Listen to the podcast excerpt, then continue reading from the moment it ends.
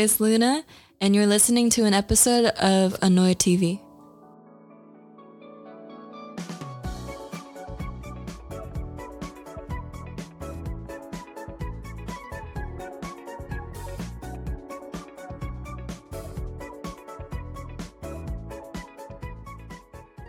That was just a song by the artist Kirinji. One of the two songs that my guest today requested. Her name is Luna. Some of you may know her by her brand name, Choesen Films. Luna is a multimedia artist and really does not like to be confined to one specific thing. She's not a filmmaker, she's not a photographer, she's not a painter, she's everything and nothing all at the same time. That'll make a lot more sense once you hear her talk. Luna is very passionate about telling stories, but hyperbolizing them and giving them this unearthly, unimaginable twist. Think Adventure Time, Steven Universe, all those super colorful, super poppy shows, but that have serious meaning. Even Squid Game. Squid Game is another great example. It was so much fun talking to Luna. Her perspective was amazing.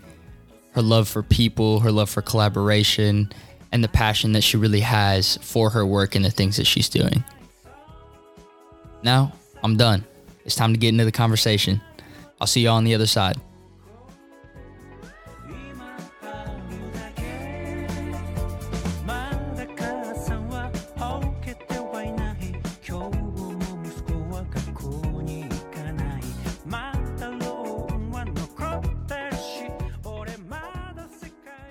So today, I am here with one of the most interesting women in the world. Today, we have our first female guest on the podcast. Y'all know by now, I like to keep it short and simple. I don't like to take the spotlight away too much. So, the first question I got for you is Who are you? I go by Luna, and I own a brand called Choesen Films. Recently, I learned to not brand myself as a photographer or a filmmaker, even though that is what I specialize in. It's just because I would like to consider myself an artist. I like to use my creative direction. I like to use my creative lens and things that I've learned over the years, just mentally and also just technically, to try to bring a voice to not only myself but to others. Were you were you categorizing yourself before as a certain thing like, "Oh, I'm this, I'm this"? Yeah. You know, I go to art school and a lot of times you have to pick a major that you graduate in, you try to find like a company job in. And I didn't realize until really recently that in a way that is kind of confinement, you know, because like I may say like I'm learning photography, I'm learning film, but that shouldn't stop me from being interested in like painting and like learning about choreography, set design, like all things like that. And recently I feel like there's been more of an appreciation for artists that mixes media and artists that want to um, use their knowledge and bring a whole new like idea to photography and video. Yeah, the the multi hyphenate is the is the word that I see thrown around a lot. Like, oh, Ooh. I'm not just I'm not just an artist, but I'm also a rapper. I'm also a designer, that type of thing, right? So, do you feel it's more liberating to not confine yourself to one specific thing. Definitely. It definitely also, I feel like, gives people the opportunity to grow and experiment too. Like, you never know what you're talented in, and you never know what exactly you'll like and feel passionate about.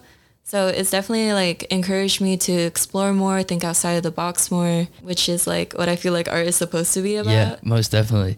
So before we get into the actual contents of your art and things that you're doing, let's get a little bit of information on you. Let's let's hear what you got going on. So talk to me about, you know, you growing up. What kind of things were you doing? What were you interested in that kind of guided you down this path to to create in this way? For me, that's like a topic I don't even really like tell people in the first meeting just because like I'm so focused on who I am now but I think growing up, it was a difficult identity just because in the area I grew up, there was no other Koreans, mm. let alone Korean American. My parents are immigrants, and it was very tough seeing the kind of life that they led. And they were promised to even come to America in the first place, and they come here, and it wasn't like that at all. And so I would definitely say that I lived a great life thanks to my parents and I definitely recognize their struggle and sacrifice for me. In terms of my own personal identity, I really did not have many Korean friends that I could really relate to on a personal level or even just in a cultural level. So I think I always just struggled with like the idea of identity, um, the idea of like a family outside of family. But I think it really has led me to a better path because there's people that I'm so thankful for in my life that aren't Korean, you know, Yeah. that aren't in like any kind of like a specific group that I'm supposed to identify with. So I really do love the people and grateful for them today that is in my life. So, yeah. Going back to your parents, I mean, that's something that not a lot of people have the chance to experience having parents that aren't originally from America. So if it's too deep, feel free not to answer. But what kind of struggles did you see them go through when you were younger? a lot i've been telling this a lot to my friends. A lot of advice they have given me really rings true today when i'm like trying to navigate my own adult life.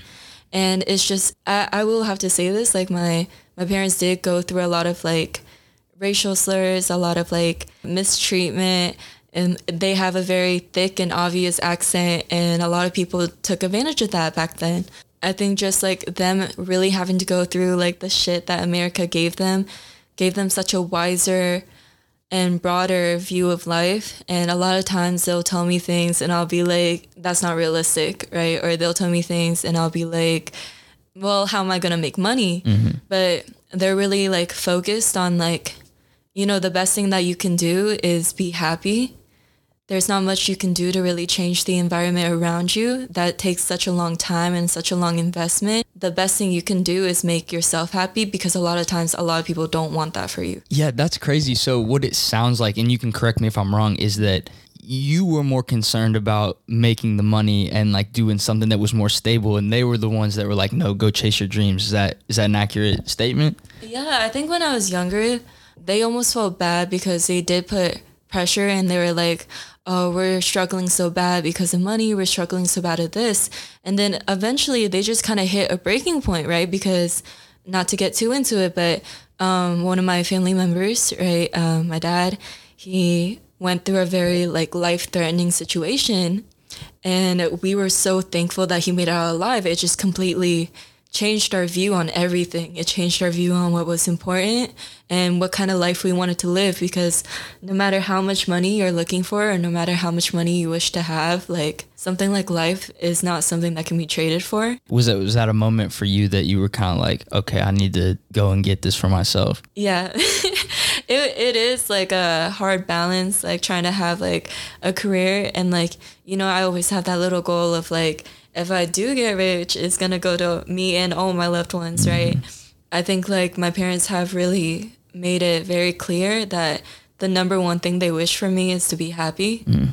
and that they don't wish for anything else. And I think I'm very lucky to say that. I, I believe that every parent wants the best for their child, right? But sometimes they don't see the vision, right? And even if they don't see the vision, your parents specifically, it sounds like they're still very supportive of the things that you're doing. And that as long as you're happy, then they're cool. Now, the one question that I like to ask people is what is a significant or distinct memory that you have from when you were younger that informs the things that you do today? Oh, my dad, when I was younger, I really didn't understand it.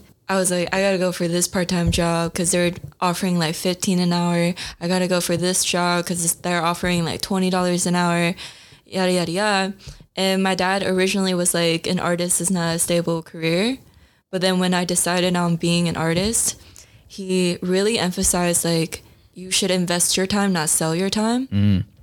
And I didn't understand what he meant because I was like, how am I gonna afford things? How am I gonna like afford a camera if I don't have a job? Yada yada yada. And he was just genuinely like, your time and you as a person is so much more valuable than like a wage an hour.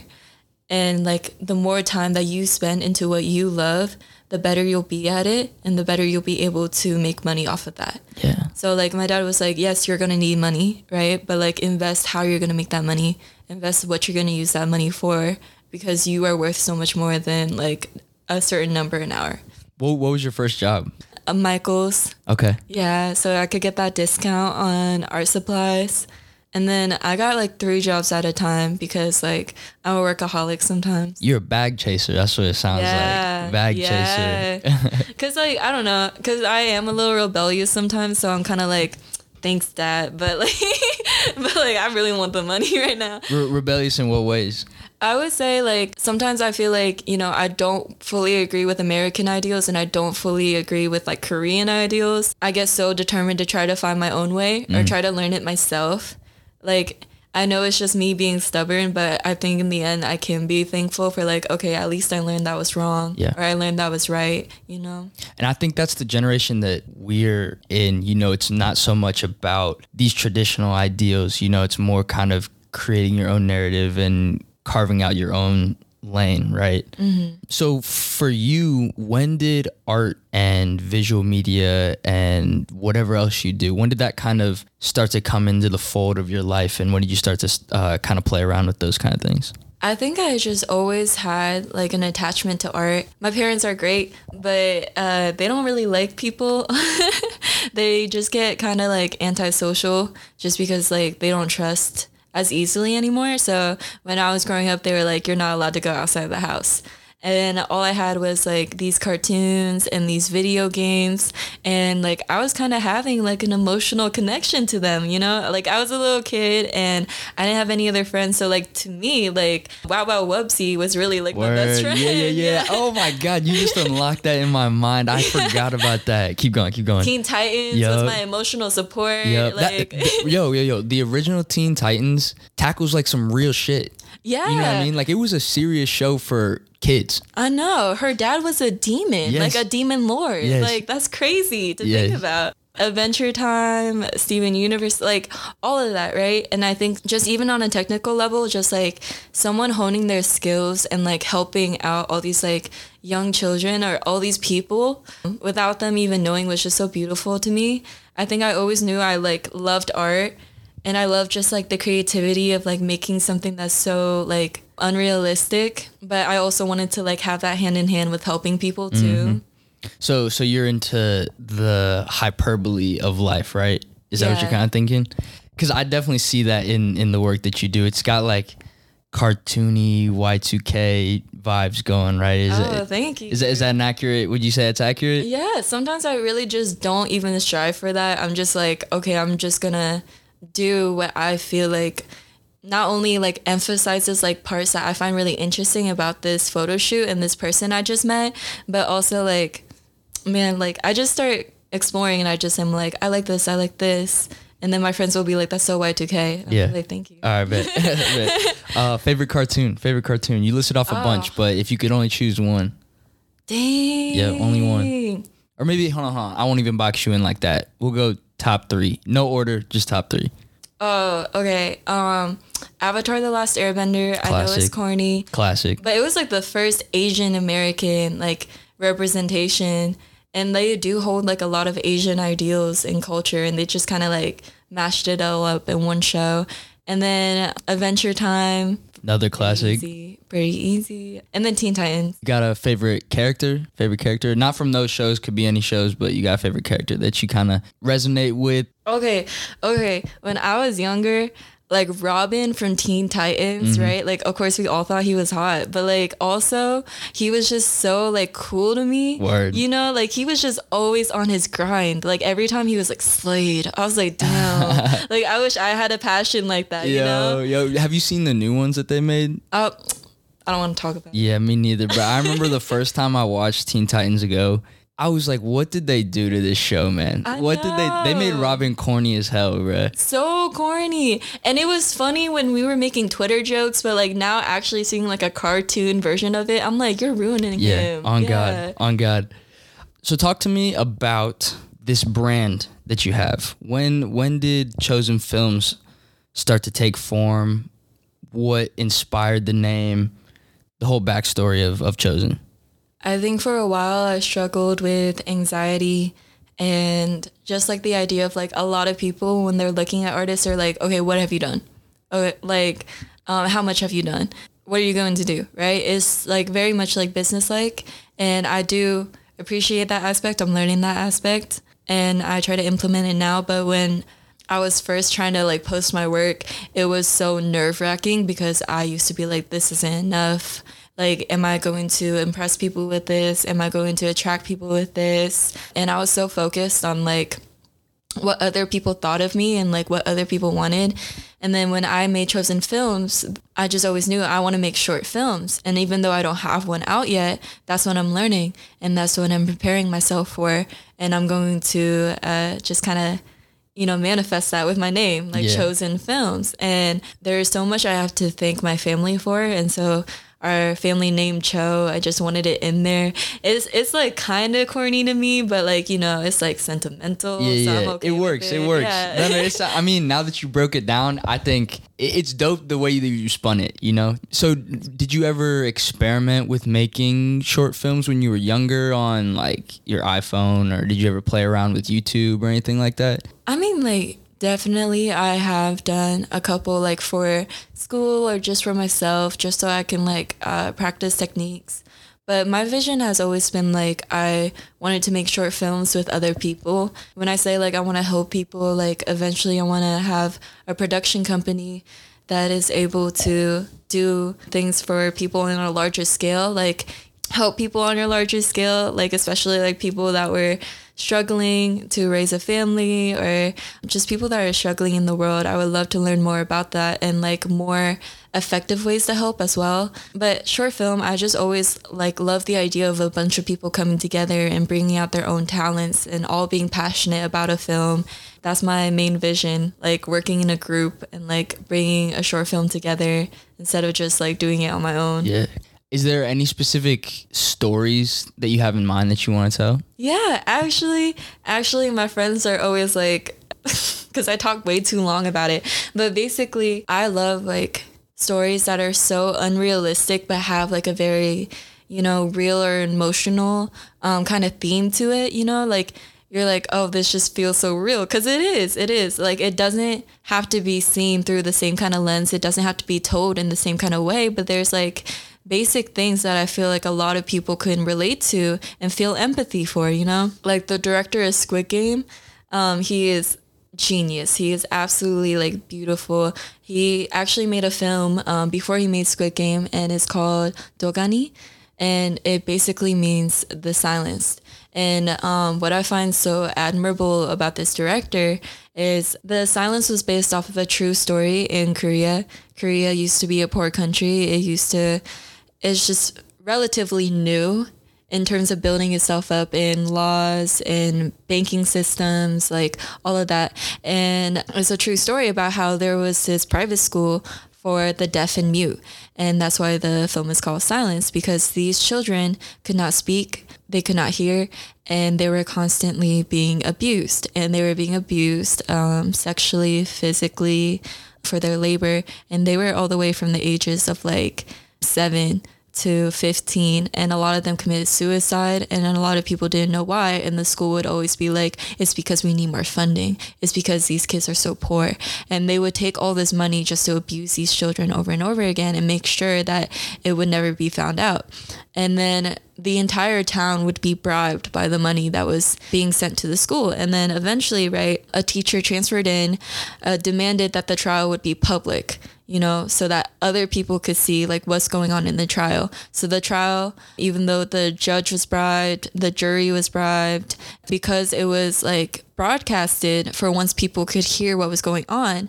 And even then, the teachers and the principal was found guilty and they only got six months probation.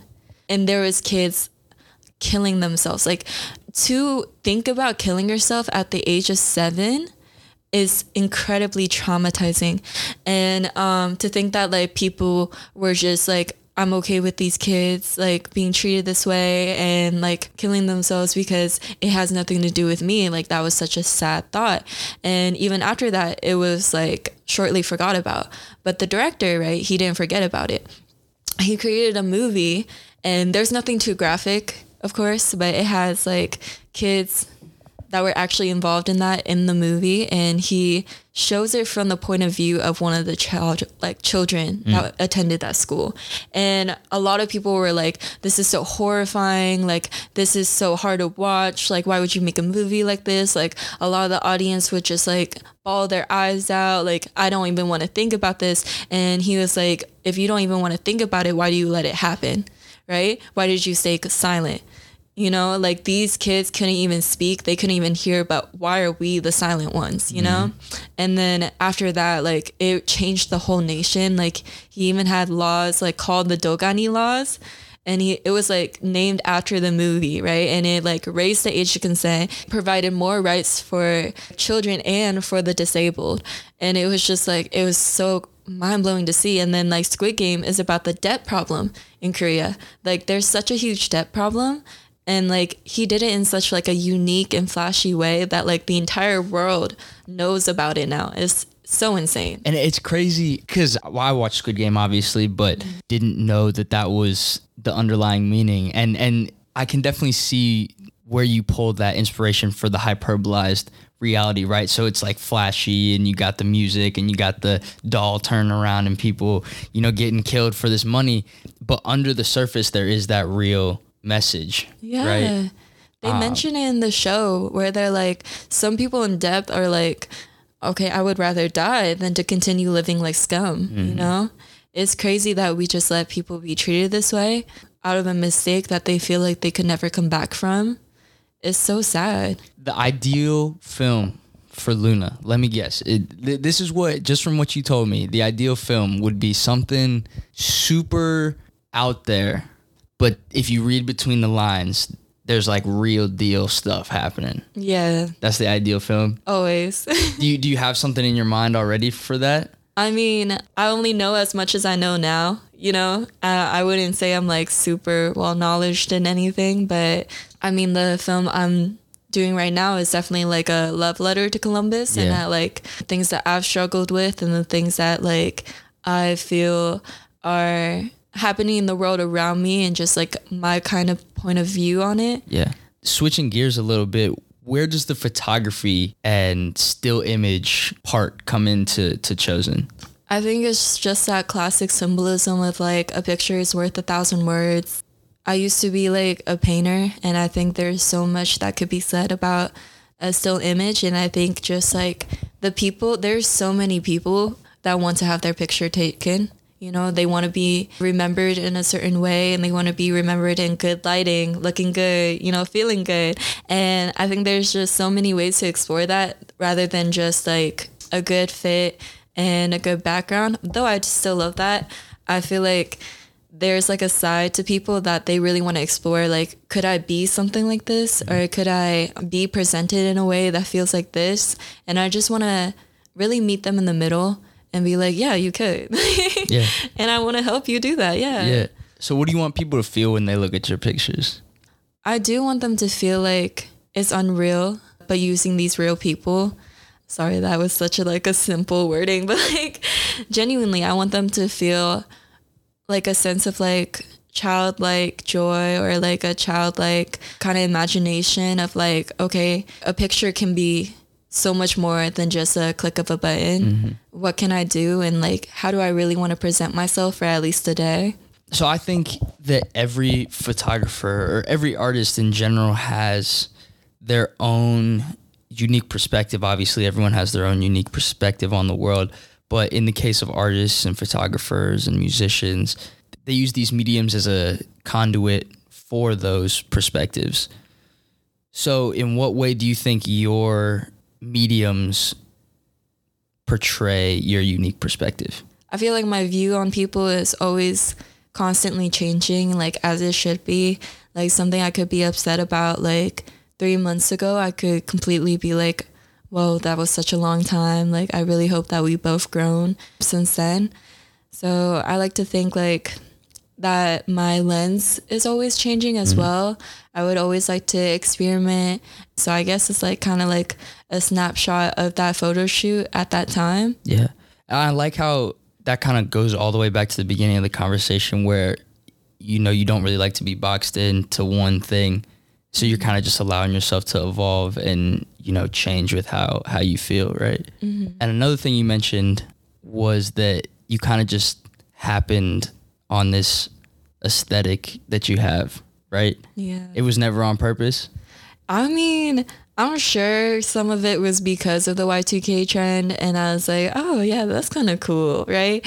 But yeah, it's not really on purpose. I but I will say a lot of my biggest inspirations growing up was like Japanese animation movies or Korean movies and just a lot of like Eastern culture tends to be so futuristic or like wild with their art at the time just because they had this like trend, not even a trend, they thought the world was going to end. And so basically to you know, comfort themselves and cope with that, they just try to make their style and their art as futuristic as possible. Just like what would the future be like and what would I like it to be? Do you think there's something about foreign film that fills a void in American film? Definitely. 100%. I think there's something to be learned from everywhere. Like I've watched like French films because I took like years of French in high school and my teacher loved French films. I watched like Japanese films, like Korean films, Chinese films. I would definitely think the culture is so different. That's really interesting. Like a lot of like American film, I feel like forgets like the value and just beauty of like regular empathy sometimes it's tough to say, but like a lot of like American audiences need like something like huge and loud to get their attention. Explosions. Yeah, and right away we don't feel that empathy, right? Like every day we turn on the news and we see like 10 people dying and we're like it's only 10 people. Well, yeah, but that was still 10 people and 10 families and 10 communities and all their friends around them. It's things that we forget about and in like Eastern culture like that's something that they can forget about, but they do take very seriously. They used to censor guns in Korean media because guns aren't allowed and like knives aren't allowed because they might trigger young children, but they would show nudity, right? Like they would not care about like titties being out or like For for a movie that a kid could go see. yeah, for like young teens Yeah. or something, you know, because they're just like, why are we so ashamed of like our bodies, but we're not ashamed of violence? Like that's so strange. That's something that a lot of foreign culture actually agrees with. Like I'm sure European culture, like they're kind of like, okay, so you're not ashamed of like your little boys stabbing each other, but you're more ashamed of them seeing each other's penises. Like, what are mm-hmm. you like? Yeah. what you got going on? Yeah, yeah, yeah. I, I, I definitely think, especially recently, even us as Americans have looked at what we got going on with a different eye and a different perspective. And I can't even imagine what other countries who have been seeing it go on for years mm-hmm. think. Like you said, it just brings that different perspective that, that we're always looking for. All right, now we've come to the moment. Talk to me about House of Heartless. What is what is this project you got going on? Oh my God. I am super excited. House of Heartless is like a love letter to my childhood and the place I was raised uh, here. Just the things I learned and the things that I feel like I've learned from other people that I met here as well. That's why I like I'm reaching out to a lot of creatives I respect in Columbus or has really helped me out in Columbus and I really want them to have their little input or their little moment to shine in the film too. But in terms of like the actual film and what it's actually about, so House of Heartless takes place in a world where it is an option for you to lose your sanity for four years. And the promise is that you'll lose your sanity for four years. And then when you're done, you'll never have to worry about financial burden again. And you'll be back to normal, right? But it brings up that question of like, what's going to happen in those four years? What's going to happen to my like people that I knew outside for four years, like what's going to happen in that time? And then not just that, am I really going to be okay when I just spent the last four years being crazy? Like, you're really going to send me back out there and think that I'm just going to be perfectly fine because at least now I have money, right? It's just my commentary of like, how much we think society revolves around money and how we think it's easy to pay off emotional burdens when it really isn't. Like it's kind of relating to like you know school and like going out of state for school or like relating to like prisons and how we think like once an inmate is free that they're just going to live a normal life but it's so hard for them to do that and the actual story within that setting of the world is about a character that is outside of the House of Heartless and a character that is inside of the House of Heartless. And they happen to cross paths at an event, and it was a moment of luck, but he is one of the only and first people to ever just hang out inside of House of Heartless and see what it's all about and see like where the lies are, where the truths are. And the entire time, like characters are trying to convince him to join because they don't know the line between like right and wrong, good or bad. And they're just like, oh, I mean, like, is it really so bad to be insane if we're happy in here, you know? There's a lot of like commentary, and um, you'll see like outside of House of Heartless, you'll see like protesters, you'll see propaganda, um, and that'll be like a cool and fun little way of like my friends like putting their graphic design in. And then inside of House of Heartless, they all got drip. They all got style. Yep, like yep. they just all prefer wearing like a paper mask, you know, and they're all like origami made and uh, they all prefer to dress in their own crazy way because even in a place of confinement, like that's their only way to express themselves.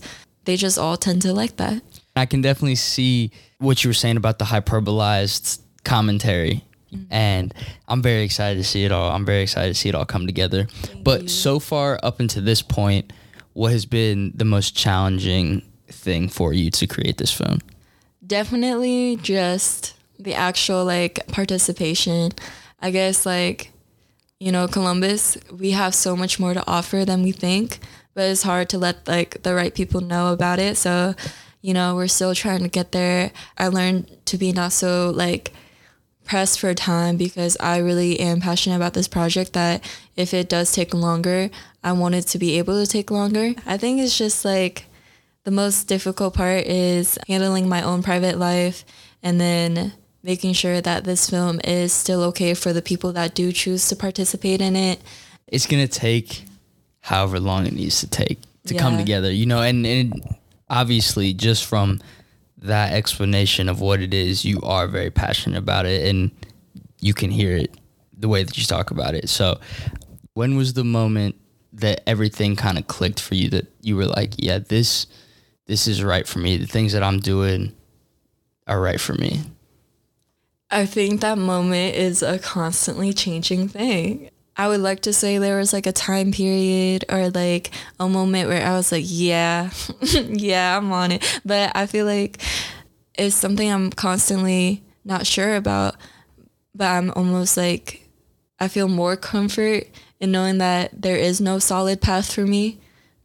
I just like to pursue whatever I'm feeling and passionate about, and I hope that there's people that can connect with me. Yeah, that's dope. That's dope, man. Because there's so many people that need that stability, right? And they need to know where the next step is going to go. I'm not saying that you don't worry about that, but being comfortable with that ambiguity, yeah, you know, is a nice is a nice feeling to have for sure.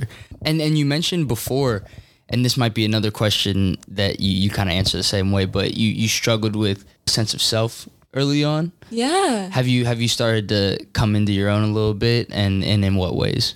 Oh my god, yeah. Like actually, I feel like maybe that's why I'm like so comfortable in ambiguity. I think like definitely just like my struggle with Korean identity. This may be a little personal, right? But like I used to have like the biggest crushes on Asian guys and it would genuinely just be like me being so insecure about my Asian identity that I felt like well, if I found an Asian guy to love me or for me to love, then that could make me feel less insecure about not just how I look, because I feel like I don't really fit into American beauty standards or Korean beauty standards, um, but also just like who I am as a person, right? Like if this other person I consider Asian loves me, then maybe like I really am an Asian American. But I just learned that there's so much more to myself and to others.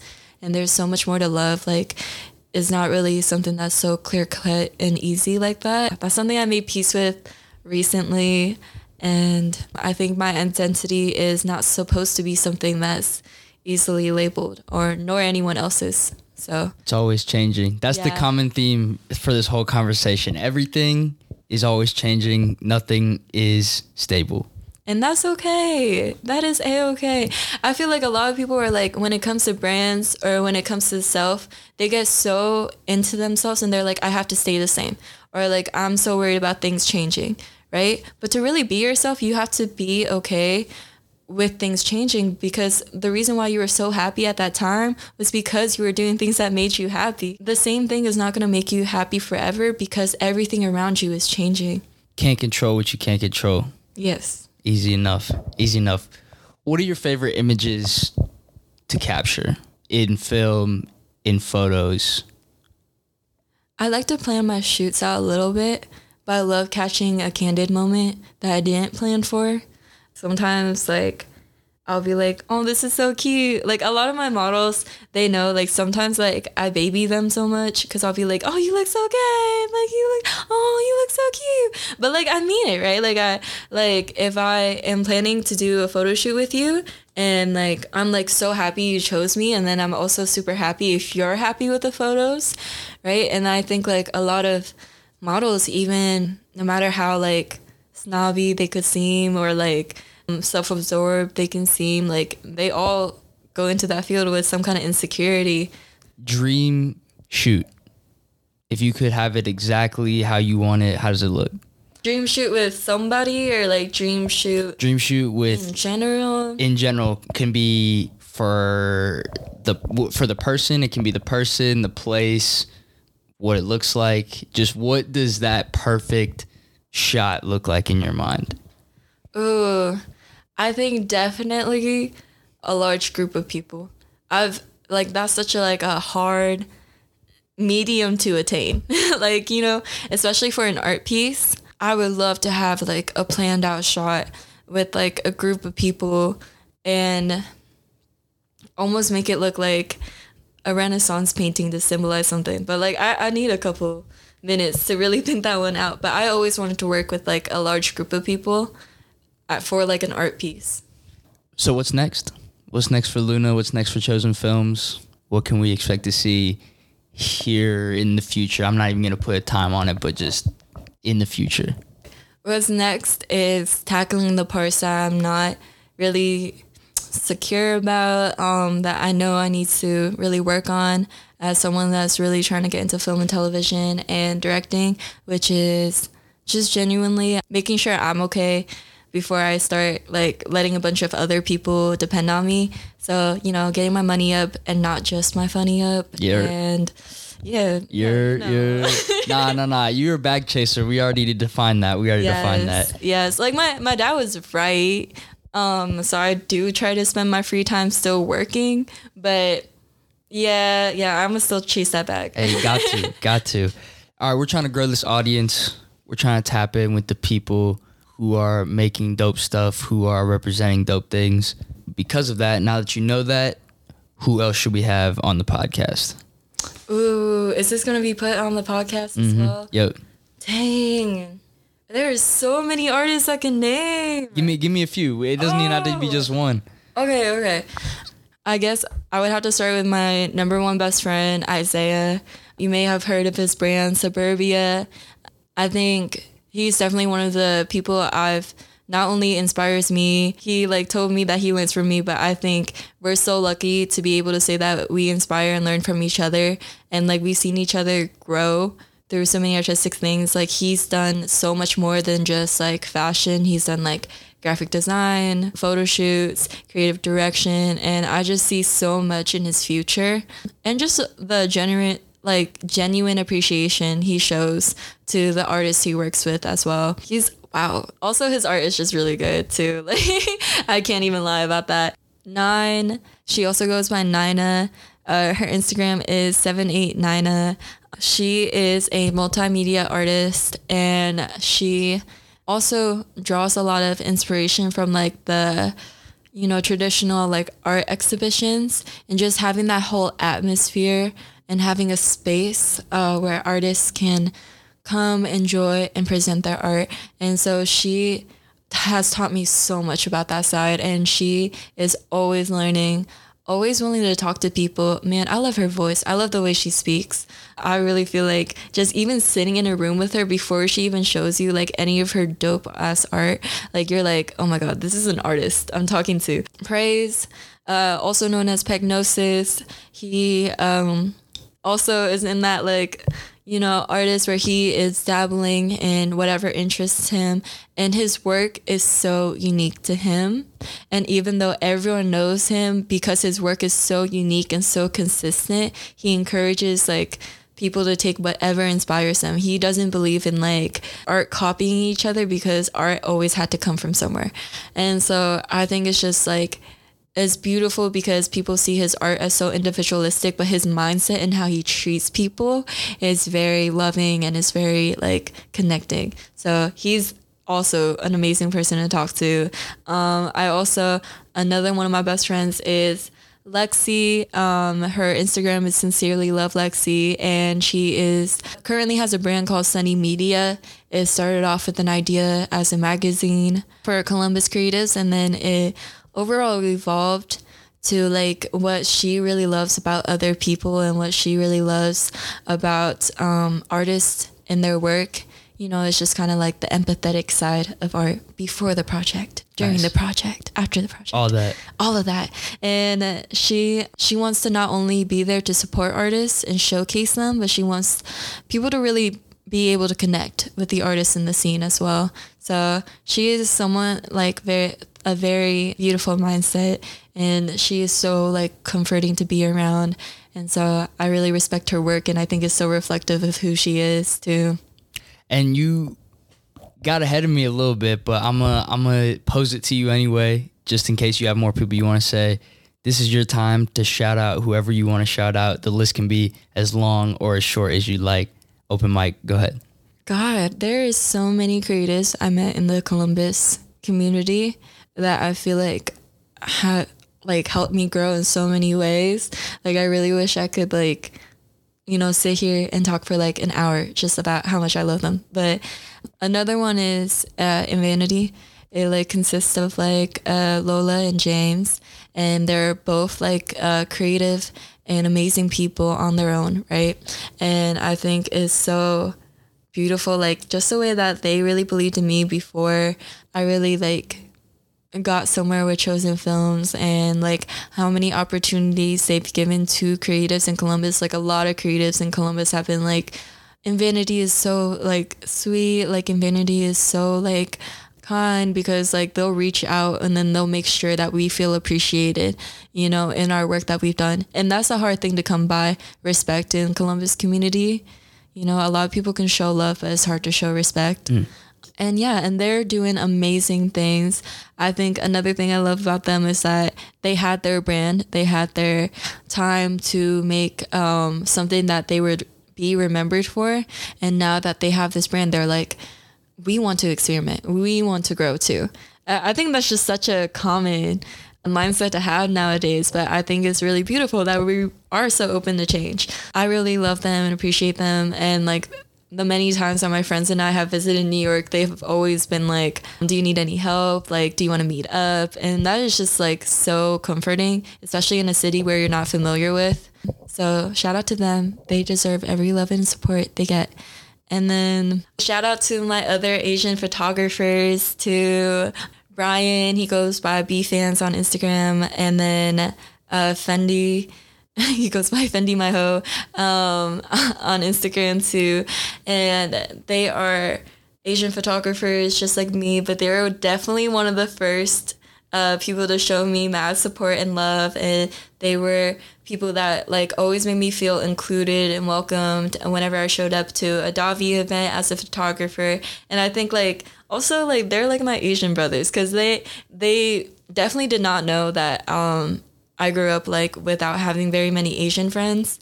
So I think like they probably didn't know the impact that they had on me, but it was just so like, you know, beautiful to feel like respect and love from like someone that's also Asian and also a photographer. Shout out to them. Just like from the conversations I had with them, like they have so much going on for themselves and like so much that they love to support the people around them too. And another person I really have to recommend and shout out is Janai, and her brand is Grass.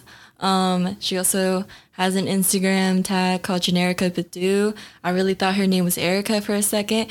Um, that was my bad. But but her name is Janai and it's so important to remember because her brand, Grass, is really representative of like going back to the earth and the environment around you. So her brand is not only very ethically made, um, she even like puts it in like reusable containers with like homegrown moss. Um, she is very much into like giving back to the planet that holds us. And I love so much what her brand stand for. And she is currently working on a lot of like lifestyle things and environmental things that we could use in our lives that is so much healthier, not only for us, but for our planet. And I, I don't know. I think what she's working on is very important. And I love her so bad. so yeah. Well, I got one more question for you, but before I say that, once again, I appreciate you so much for taking the time to do this. You're a beautiful mind, a beautiful creative, and I'm excited to see everything that you got going on. You definitely have a fan in me now, a supporter in me now. Thank so you. I'll be I'll be watching along the journey, and hopefully you can put together a House of Heartless premiere, and we can all come and watch it and check you it out. I'm trying. I know it. I know it. I know Yeah. it. We got to get that going. We got to get that going. All right. Last question. I need a quick answer. Don't think on it too hard. If you only had one meal left to eat, what are you eating? Oh my god. One meal. What you got? Oh my god. So it's a meal. I can have multiple things. Not like one main dish. one main dish. Oh my god. sushi. Sushi?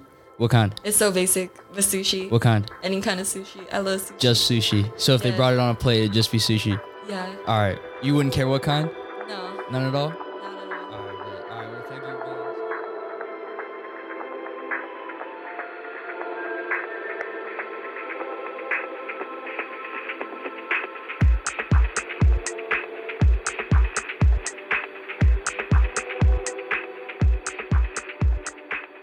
And there you have it.